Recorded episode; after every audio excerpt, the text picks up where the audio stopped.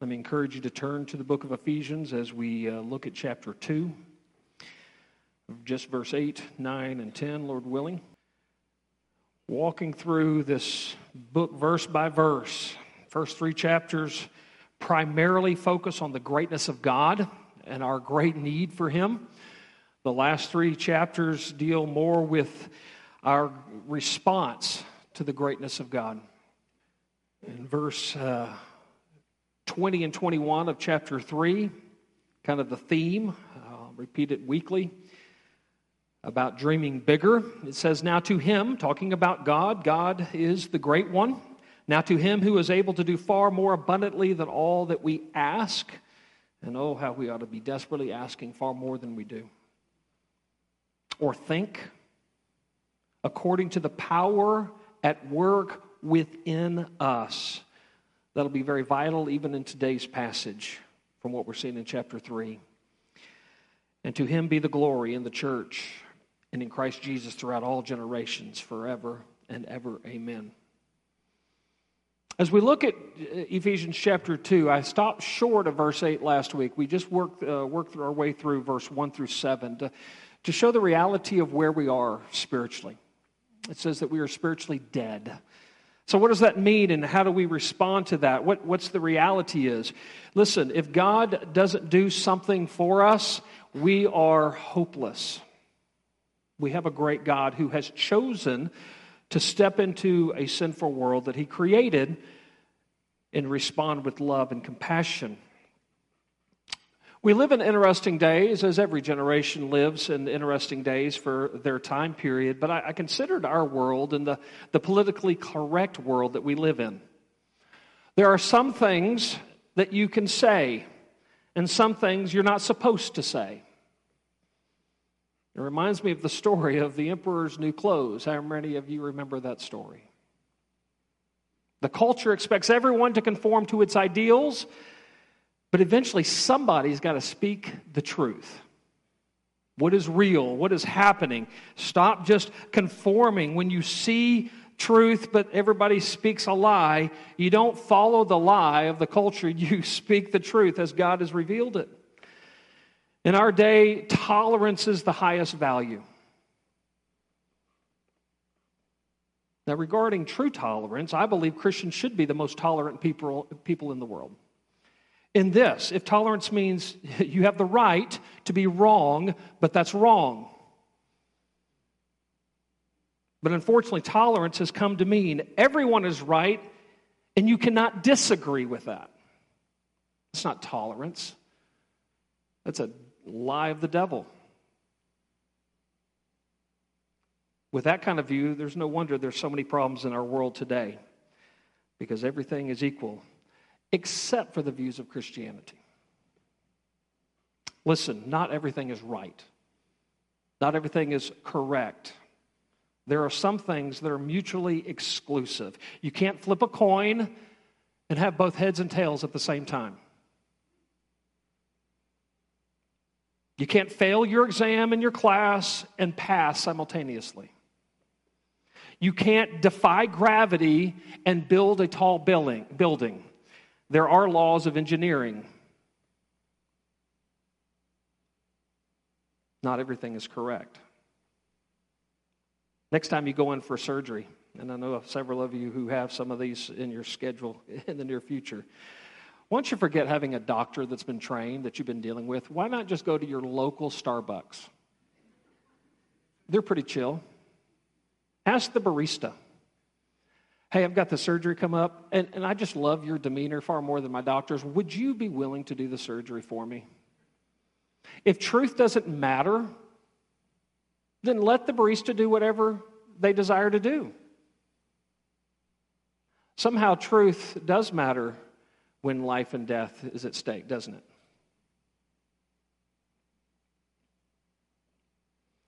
I want to give you a few examples where I think in our world today and even in our, our minds sometimes, we, we get life wrong with some misconceptions. And this is where I think we need to understand the misconceptions so that we can confront it with truth. A few things, if you're t- taking notes, following along.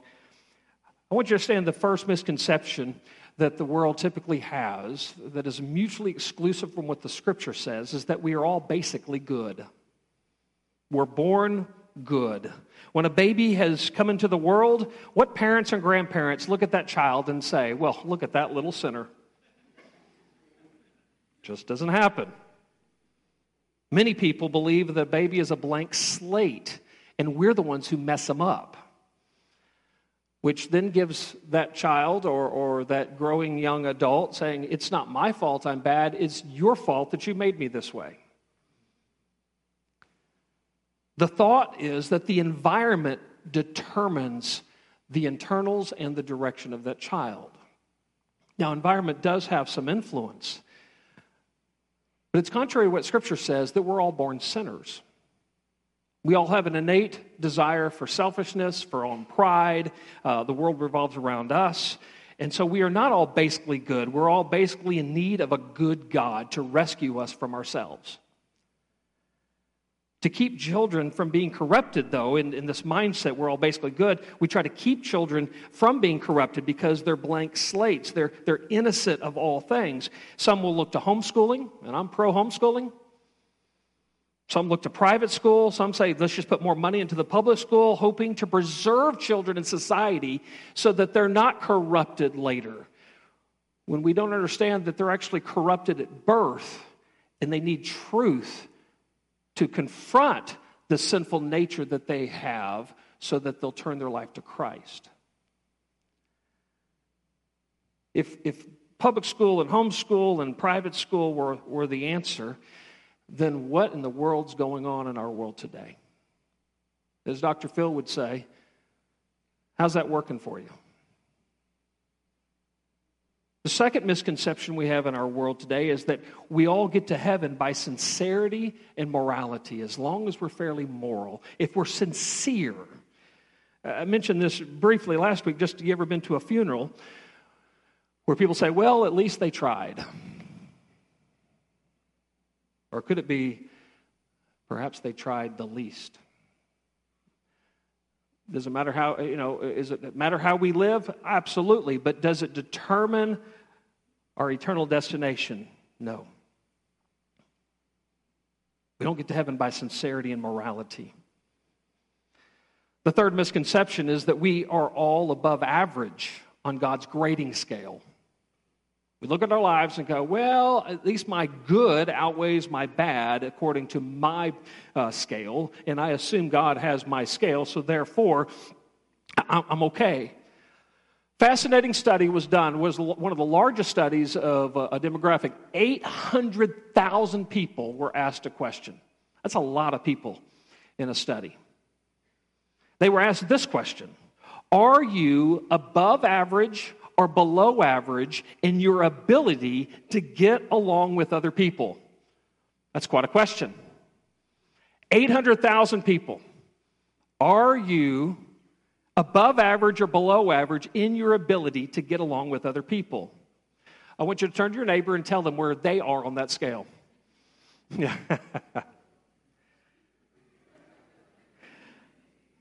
How many of the 800,000 people do you think answered, we are below average? 800,000 people, not one, you were exactly right, not one said they were below average. Well, by any uh, statistical analysis, 400,000 people would be above average and 400,000 people below average, whatever that average is. But no one in 800,000 people saw themselves as below average. If we were to ask the same type of question in a spiritual context, how many of you think you're above average or below average on God's grading scale? And I bet we'd get about the same answer.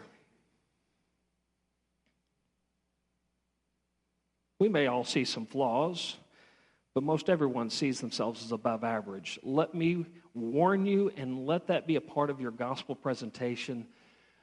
No one is above average in God's perfection scale.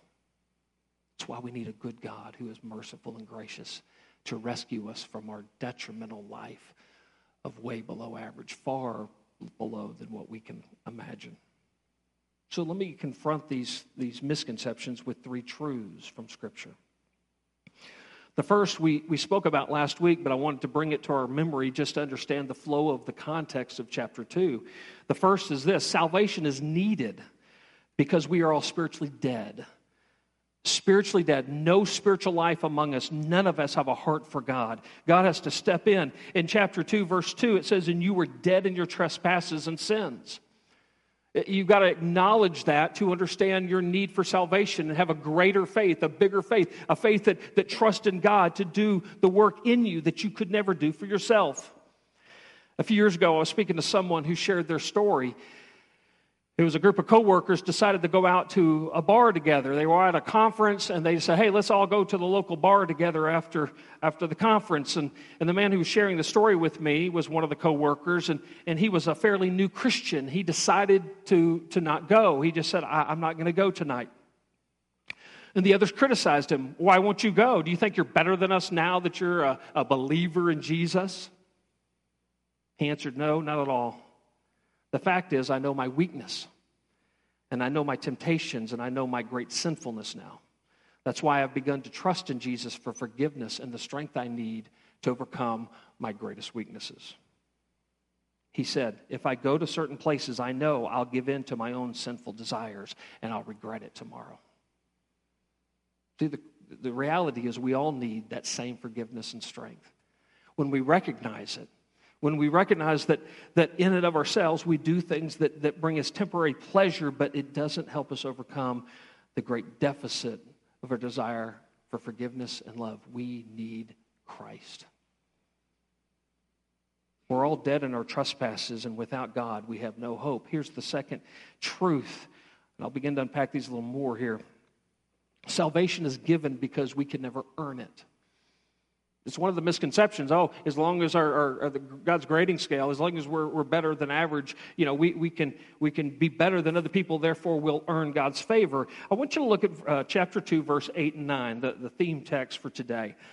For by grace you have been saved through faith. And this is not your own doing, it is the gift of God, not a result of works, so that no one may boast. In other words, you do not produce your own salvation. You don't pick yourself up, up by your bootstraps and, and, and move beyond uh, your sinfulness. At best, we only pay the interest only payments on our sin debt. We'd never get to the principal. Suppose God were to take people to heaven on the basis of their good works. Imagine that kind of salvation that is so typically prevalent in the minds of our culture. If we go to heaven, it's because we're pretty good. Imagine God allowed you in to heaven based on good works, your good works, and not Christ. People then would boast, well, I'm here because I did this. Or some, and I've heard people in churches, well, I'm going to be in heaven because I don't do that. I'm here because of my sacrificial giving, or, or I'm here because I'm better than average. Boasting, as it says that we do not enter heaven because of boasting, boasting has been removed, eliminated from the equation of entering into heaven. See, boasting is an expression of pride, and pride was the original sin. Lucifer, later named Satan, was kicked out of heaven because of his pride and boasting of how great he desired to be and wanted the position of God. And because of his pride, Satan was cast out of heaven and the cycle of sin began. Boasting in heaven about one's accomplishments would require another expulsion. For us to get into heaven, and boast why we're there is because of our life, our works, our or even our decision Anything about us in that is prideful, and we would be ex, uh, expulsed, uh, uh, uh, kicked out, basically, because of the, the same reason Satan was there and kicked out. It would open up heaven to an outbreak of sin. And every religion, if you consider the, the various religions in this world, apart from Christianity, every false religion holds to the principle that salvation must be earned, merited or even purchased at a high price. But God offers salvation on the basis that eliminates pride, boasting, or merited favor. He steps in and says, You were dead in your trespasses. He, he says, For by grace you've been saved through faith, and this is not your own doing. It's a gift of God, not a result of anything that we do, so that we have no place of boasting. After hearing the gospel explained, some people think, well, you mean there's nothing I do to deserve heaven? It seems a little cheap in this exchange. In our world, especially when things are given out for free, you know, you go to a ball game. Remember, as a college student, I go to a ball game. They'd have a little little thing on the side. Hey, get a free hat, get a free free um, uh, T-shirt or whatever. Oh, okay. Oh, well, hold on. Fill out this application for this credit card. Oh, yeah. Well, free money too. Wow. Then you realize there's a cost to pay for some of these things. In our world, we give out all kinds of free things, but it has a hook in it, doesn't it? And here Christ says, I'll give you heaven freely. Just trust me. Well, there was a coal miner approached British evangelist and preacher G. Campbell Morgan in the early 1900s. As he recounts the story, he says uh, this coal miner uh, approached him and said, I would give anything to believe that God could forgive my sins, but I cannot believe that he will forgive me if I just ask him. It is too cheap. Morgan responded to this coal miner. He says, My dear friend, have you been working today? He says, Yes, I have. I work down in the mine. He says, Well, how did you get out of the pit? Did you pay to get out? He said, Of course not. I just got into the cage and it pulled me to the top. Morgan paused for a moment and then said, Were you not afraid to entrust your life to that cage? Was it not too cheap? to get out of the pit you were in? He says, Oh, no, said the coal miner. It was cheap for me, but it cost the company a lot to sink into the shaft. And then suddenly the coal miner was struck with an incredible truth salvation is free to us, you just get in. But it cost God an enormous price to come down to the pit of our sin of where we were to rescue us. It's a beautiful picture being a church member, being baptized, going through confirmation, being a, a generous charitable giver, even being nice, have no power for salvation. Nor does taking communion, trying to keep the Ten Commandments, or, or trying to follow the Sermon on the Mount. The only thing that you can do that will have any part of your salvation is to have faith in what Christ has done for you. We don't work for our salvation, but someone did. Jesus Christ alone. He took on flesh. He was ridiculed and, and, an outcast. He was beaten with a cat of nine tails to the inch of his life. He was nailed to a cross. He worked and he died willingly. And then God raised him from the dead three days later. And when we trust in that, when we have faith in his work, he rescues us. We need God's grace. It says that by grace you are saved through faith. Grace is God's unmerited favor. Grace is receiving what is not deserved. And salvation is a gift given uh, from God freely. Now, there's much discussion in this passage uh, over the words. And this is not your own doing, it is a gift of God. So, what is this and what is it? It is the grace is a gift. Is it faith that's the gift? You know, there's arguments in all kinds of ways for these things. Here's the bigger truth in this so you don't get caught up in, in the weeds. Salvation is a gift, and it comes by grace through faith. That's a gift, nothing that we could have created on our own. It's not a result of our works. We have nothing to boast about, the Spirit tells us. Salvation is a gift from God made only available to us by God's grace, no obligation on God's part. And we receive by faith as God opens our eyes and heart and we say, Yes, everything is a gift when it comes to our relationship with God.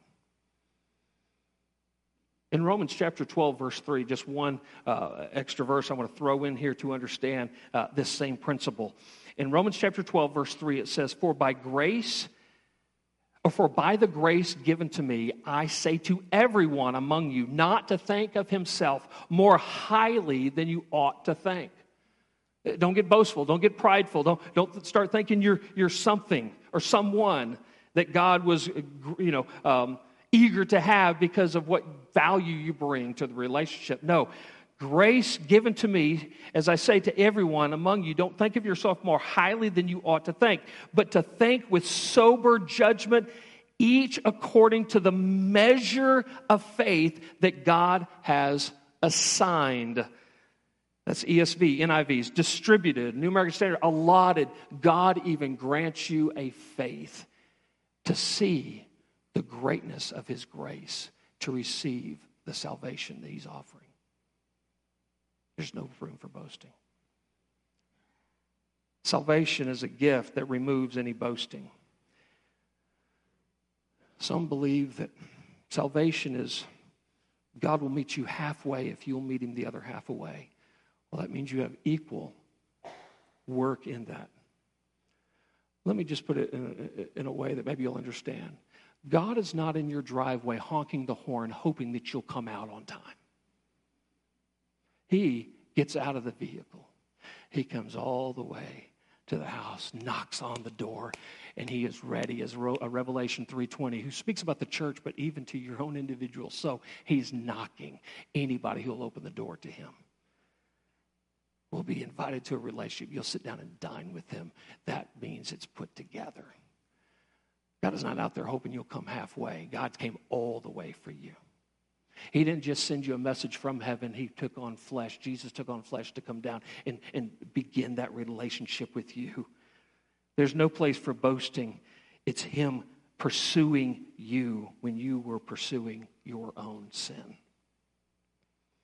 And the beauty of, of salvation ends in verse 10 here. And I want you to see the salvation is effective because we are part of God's plan, his eternal plan. I want you to see verse 10. For we are his workmanship, created in Christ Jesus for good works, which God prepared when?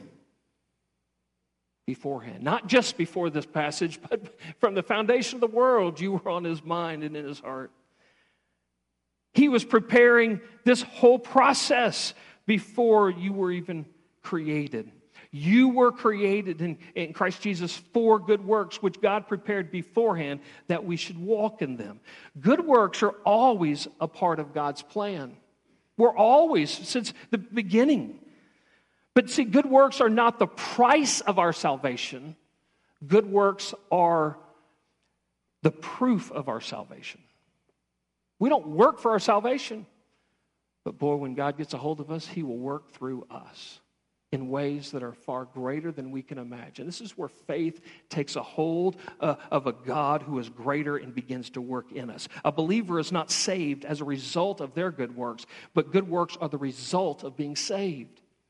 Good works show evidence that the Holy Spirit resides in you. John, even in, in the book of John, chapter 15, Jesus says, By this my Father is glorified. And that's the whole goal of our, of our lives. By this my Father is glorified, that you bear much fruit so prove to be my disciples that God is residing in you, producing in you what you could not produce on your own. Dead things don't produce anything of value. But when God resides, He makes you alive and begins to produce the fruit that only He could bear out of you. I want you to notice this word workmanship. The word translated uh, uh from Greek is poema. Detail it to your grandson poema. Maybe he can look at that passage and, and look at this. We get our word poem from this word. Poema, poem. How is that connected to workmanship? If you've ever seen an incredible crafted work of art called a poem that is, is lasted the generations, it takes that artist, that writer, effort, thought, crafting just the right words to get the right response from the reader. And when I see this word and I, I notice it's connected to poem, I'm thinking, you are collectively as a church and you are as an individual God's masterful poem. You are a verse in the poem of what God's writing for the church. and you are not an accident. You're not a, a, secondary thought. Since the foundation of the world, God's been writing his poem, and he's written a verse that describes you of what he's doing in you. This is the beauty of salvation, friends. That God's work began before the foundation of the world, that God has been working for you, for your salvation. He's been working in you, in your salvation. And He's been working through you for the glory that He deserves and the salvation of others. When God works for you and He works in you and He works through you, He gets all the glory. You know that you were spiritually dead, but God came and made you alive.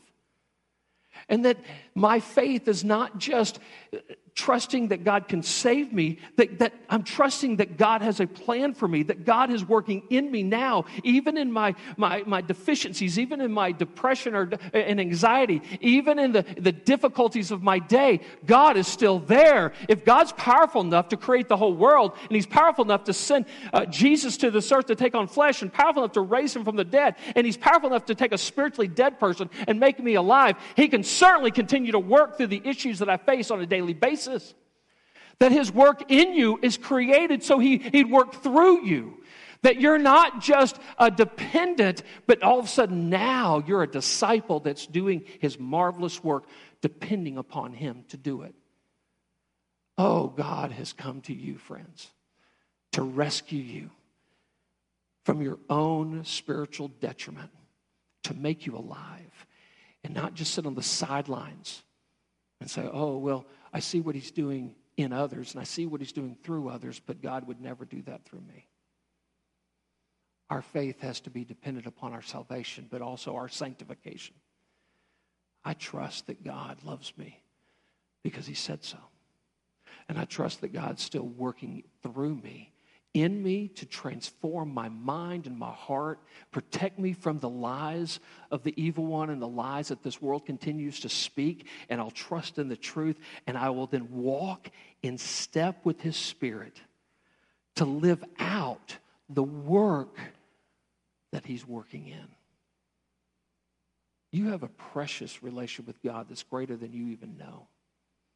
When he was knocking on your heart's door, he was inviting you to a relationship, not for fire insurance that you would skip hell, but that you would have an intimate understanding of who he is and how desperately he loves you in spite of your sin. He doesn't accept you because you're better than average. He accepts you because you're the, the, the, the, the, the worst of the worst. As Paul claimed, I'm the chief of sinners.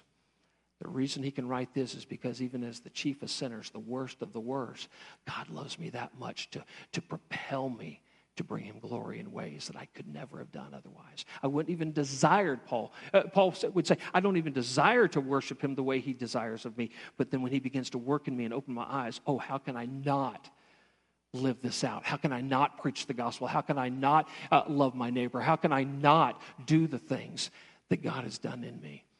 Because what happens as a believer, when you totally surrender your life to Him, you have a heart of stone that's been transformed into a heart of flesh, and your heart beats for the things that God's heart beats for. Your eyes are being uh, removed, and you have fresh eyes to see as God sees. You see the heart and the hurt of others, and you bring the hope that brings them to a relationship with God that loves them. When we see the lives of the world, I want you to see past the lies into the hearts of the individuals that are lost and hopeless. And rather than being in a position of judgment and just saying, well, they're all going to hell because of their sin, why not say, God wants to rescue them out of their hopelessness, bring them truth, and love them? You have no place to boast as a believer. Neither do they have a place to boast because of their sin. So therefore, let God do a work in you. That this community would hear the gospel in a clear presentation, that it's an open invitation of love, of forgiveness, and transformation. The beauty of salvation, God, is that you worked for us, you worked in us, and you're working through us. And even Philippians chapter 1, verse 6 reminds us that you began a good work in us and you will guaranteed bring it to completion. Reminds me of a 1920 lyric. Thank you, Lord, for saving my soul. Thank you, Lord, for making me whole. Thank you, Lord, for giving to me thy great salvation so rich and free.